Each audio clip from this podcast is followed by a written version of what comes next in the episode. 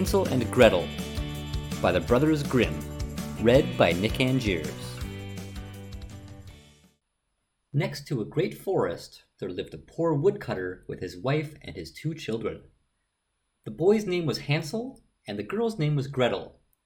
He had but little to eat, and once, when a great famine came to the land, he could no longer provide even their daily bread.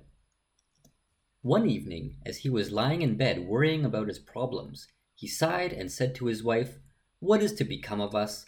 How can we feed our children when we have nothing for ourselves? Man, do you know what? answered the woman. Early tomorrow morning we will take the two children out into the thickest part of the woods, make a fire for them, and give each of them a little piece of bread, then leave them by themselves and go off to our work. They will not find their way home, and we will be rid of them. No, woman, said the man, I will not do that. How could I bring myself to abandon my own children alone in the woods? Wild animals would soon come and tear them to pieces. Oh, you fool, she said. Then all four of us will starve. All you can do is to plane the boards for our coffins. And she gave him no peace until he agreed. But I do feel sorry for the poor children, said the man. The two children had not been able to fall asleep because of their hunger, and they heard what the stepmother had said to the father. Gretel cried bitter tears and said to Hansel, It is over with us. Be quiet, Gretel, said Hansel, and don't worry. I know what to do. As soon as the adults had fallen asleep, he got up, pulled on his jacket, opened the lower door, and crept outside. The moon was shining brightly, and the white pebbles in front of the house were glistening like silver coins. Hansel bent over and filled his jacket pockets with them, as many as would fit. Then he went back into the house and said, Don't worry, Gretel, sleep well. God will not forsake us. Then he went back to bed. At daybreak, even before sunrise, the woman came and woke the two children. Get up, you lazy bones! We are going into the woods to fetch wood. Then she gave each one a little piece of bread, saying, Here is something for midday. Don't eat it any sooner, for you'll not get any more. Gretel put the bread under her apron because Hansel's pockets were full of stones. Then all together they set forth into the woods. After they had walked a little way, Hansel began stopping again and again and looking back toward the house. The father said, Hansel, why are you stopping and looking back? Pay attention now, and don't forget your legs. Oh, father, said Hansel, I am looking at my white cat that is sitting on the roof and wants to say goodbye to me. The woman said, You fool, that isn't your cat. That's the morning sun shining on the chimney. However, Hansel had not been looking at his cat, but instead had been dropping the shiny pebbles from his pocket onto the path. When they arrived in the middle of the woods, the father said, You children gather some wood, and I will make a fire so you won't freeze. Hansel and Gretel gathered together some twigs, a pile as high as a small mountain. The twigs were set afire, and when the flames were burning well, the woman said, Lie down by the fire and rest. We will go into the woods to cut wood. When we are finished, we will come back and get you. Hansel and Gretel sat by the fire. When midday came, each one ate his little piece of bread. Because they could hear the blows of an axe, they thought that the father was nearby. However, it was not an axe. It was a branch that he had tied to a dead tree and that the wind was beating back and forth. After they had sat there a long time, their eyes grew weary and closed, and they fell sound asleep. When they finally awoke, it was dark at night. Gretel began to cry and said, How will we get out of the woods? Hansel comforted her. Wait a little until the moon comes up, and then we'll find the way. After the full moon had come up, Hansel took his little sister by the hand. They followed the pebbles that glistened there like newly minted coins, showing them the way. They walked throughout the entire night, and as morning was breaking, they arrived at the father's house. They knocked on the door, and when the woman opened it and saw that it was Hansel and Gretel, she said, You wicked children, why did you sleep so long in the woods? We thought that you did not want to come back. But the father was overjoyed when he saw his children once more, for he had not wanted to leave them alone. Not long afterward, there was once again great need everywhere, and one evening the children heard the mother say to the father, We have again eaten up everything. We have only a half loaf of bread, and then the song will be over. We must get rid of the children. We will take them deeper into the woods so they will not find their way out. Otherwise, there will be no help for us. The man was very disheartened, and he thought it would be better to share the last bit with the children. But the woman would not listen to him, scolded him, and criticized him. He who says A must also say B, and because he had given in the first time, he had to do so the second time as well. The children were still awake and had overheard the conversation. When the adults were asleep, Hansel got up again and wanted to gather pebbles as he had done before, but the woman had locked the door, and Hansel could not get out. But he comforted his little sister and said, Don't cry, Gretel, sleep well, God will help us. Early the next morning, the woman came and got the children from their beds. They received their little pieces of bread, even less than the last time.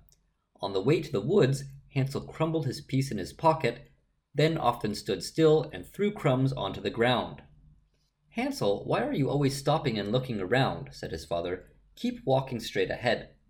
I can see my pigeon sitting on the roof. It wants to say goodbye to me. Fool, said the woman, that isn't your pigeon. That's the morning sun shining on the chimney. But little by little Hansel dropped all the crumbs onto the path. The woman took them deeper into the woods than they had ever been in their whole lifetime. Once again, a large fire was made, and the mother said, Sit here, children. If you get tired, you can sleep a little. We are going into the woods to cut wood. We will come and get you in the evening when we are finished. When it was midday, Gretel shared her bread with Hansel, who had scattered his pieces along the path. Then they fell asleep, and evening passed, but no one came to get the poor children. It was dark at night when they awoke, and Hansel comforted Gretel and said, Wait, when the moon comes up, I will be able to see the crumbs of bread that I scattered, and they will show us the way back home. When the moon appeared, they got up, but they could not find any crumbs, for the many thousands of birds that fly about in the woods and in the fields had pecked them up. Hansel said to Gretel, We will find our way, but they did not find it. They walked through the entire night and the next day from morning until evening, but they did not find their way out of the woods. They were terribly hungry, for they had eaten only a few small berries that were growing on the ground. And because they were so tired that their legs would no longer carry them, they lay down under a tree and fell asleep. It was already the third morning since they had left the father's house. They started walking again, but managed only to go deeper and deeper into the woods. If help did not come soon, they would perish. At midday, they saw a little snow white bird sitting on a branch. It sang so beautifully that they stopped to listen. When it was finished, it stretched its wings and flew in front of them. They followed it until they came to a little house. The bird sat on the roof, and when they came closer, they saw that the little house was built entirely from bread with a roof made of cake, and the windows were made of clear sugar. Let's help ourselves to a good meal, said Hansel. I'll eat a piece of the roof, and Gretel, you eat from the window.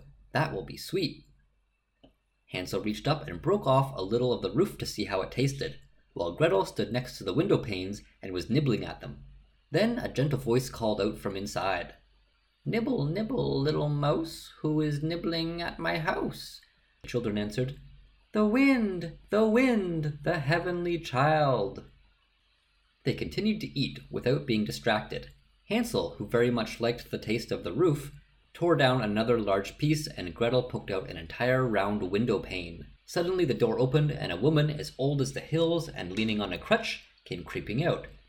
Hansel and Gretel were so frightened that they dropped what they were holding in their hands.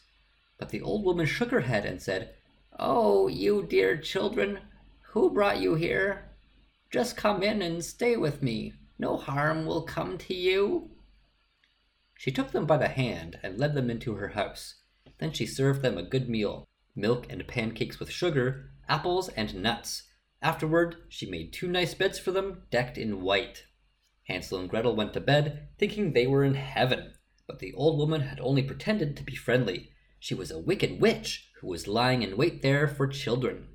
She had built her house of bread only in order to lure them to her, and if she captured one, she would kill him, cook him, and eat him. And for her, that was a day to celebrate. Witches have red eyes and cannot see very far, but they have a sense of smell like animals and know when humans are approaching. When Hansel and Gretel came near to her, she laughed wickedly and spoke scornfully, Now I have them! They will not get away from me again! Early the next morning, before they awoke, she got up, went to their beds, and looked at the two of them lying there so peacefully, with their full red cheeks. They will be a good mouthful, she mumbled to herself. Then she grabbed Hansel with her withered hand and carried him to a little stall where she locked him behind a cage door. Cry as he might, there was no help for him. Then she shook Gretel and cried, Get up, lazy bones! Fetch water and cook something good for your brother. He is locked outside in the stall and is to be fattened up. When he is fat, I am going to eat him. Gretel began to cry, but it was all for nothing. She had to do what the witch demanded. Now Hansel was given the best things to eat every day, but Gretel received nothing but crayfish shells. Every morning the old woman crept out to the stall and shouted, Hansel, stick out your fingers so I can feel if you are fat yet. But Hansel stuck out a little bone, and the old woman, who had bad eyes and could not see the bone, thought it was Hansel's finger, and she wondered why he didn't get fat. When four weeks had passed and Hansel was still thin, impatience overcame her, and she would wait no longer. Hey, Gretel! she shouted to the girl. Hurry up and fetch some water. Whether Hansel is fat or thin, tomorrow I am going to slaughter him and boil him. Oh, how the poor little sister sobbed as she was forced to carry the water, and how the tears streamed down her cheeks. Dear God, please help us, she cried. If only the wild animals had devoured us in the woods, then we would have died together. Save your slobbering, said the old woman. It doesn't help you at all. The next morning, Gretel had to get up early, hang up the kettle with water, and make a fire. First, we are going to bake, said the old woman. I have already made a fire in the oven and kneaded the dough. She pushed poor Gretel outside to the oven, from which fiery flames were leaping. Climb in, said the witch, and see if it is hot enough to put the bread in yet. And when Gretel was inside, she intended to close the oven and bake her and eat her as well. But Gretel saw what she had in mind, so she said, I don't know how to do that. How can I get inside? Stupid goose, said the old woman. The opening is big enough. See, I myself could get in. And she crawled up and stuck her head into the oven. Then Gretel gave her a shove, causing her to fall in. Then she closed the iron door and secured it with a bar. The old woman began to howl frightfully, but Gretel ran away, and the godless witch burned up miserably. Gretel ran straight to Hansel, unlocked his stall, and cried, Hansel, we are saved! The old witch is dead! Then Hansel jumped out like a bird from its cage when someone opens its door. How happy they were!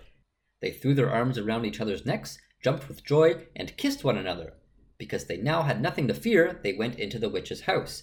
In every corner were chests of pearls and precious stones. These are better than pebbles, said Hansel, filling his pockets. Gretel said, I will take some home with me as well. And she filled her apron full.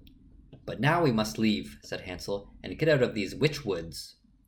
After walking a few hours, they arrived at a large body of water.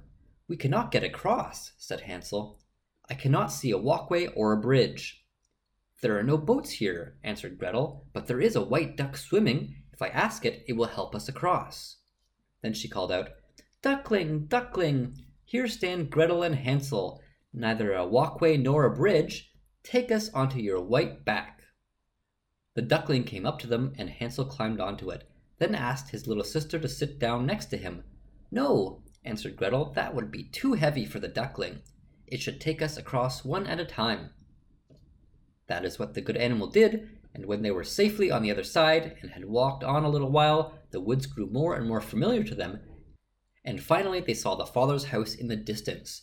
They began to run, rushed inside, and threw their arms around the father's neck. The man had not even one happy hour since he had left the children in the woods. However, the woman had died. Gretel shook out her apron, scattering pearls and precious stones around the room, and Hansel added to them by throwing one handful after the other from his pockets. Now all their cares were at an end, and they lived happily together. My tale is done, a mouse has run, and whoever catches it can make for himself from it a large, large fur cap. The end. Thanks for listening. For a full text transcription, along with translations of this and many more stories, visit focuslanguagecoaching.com slash stories.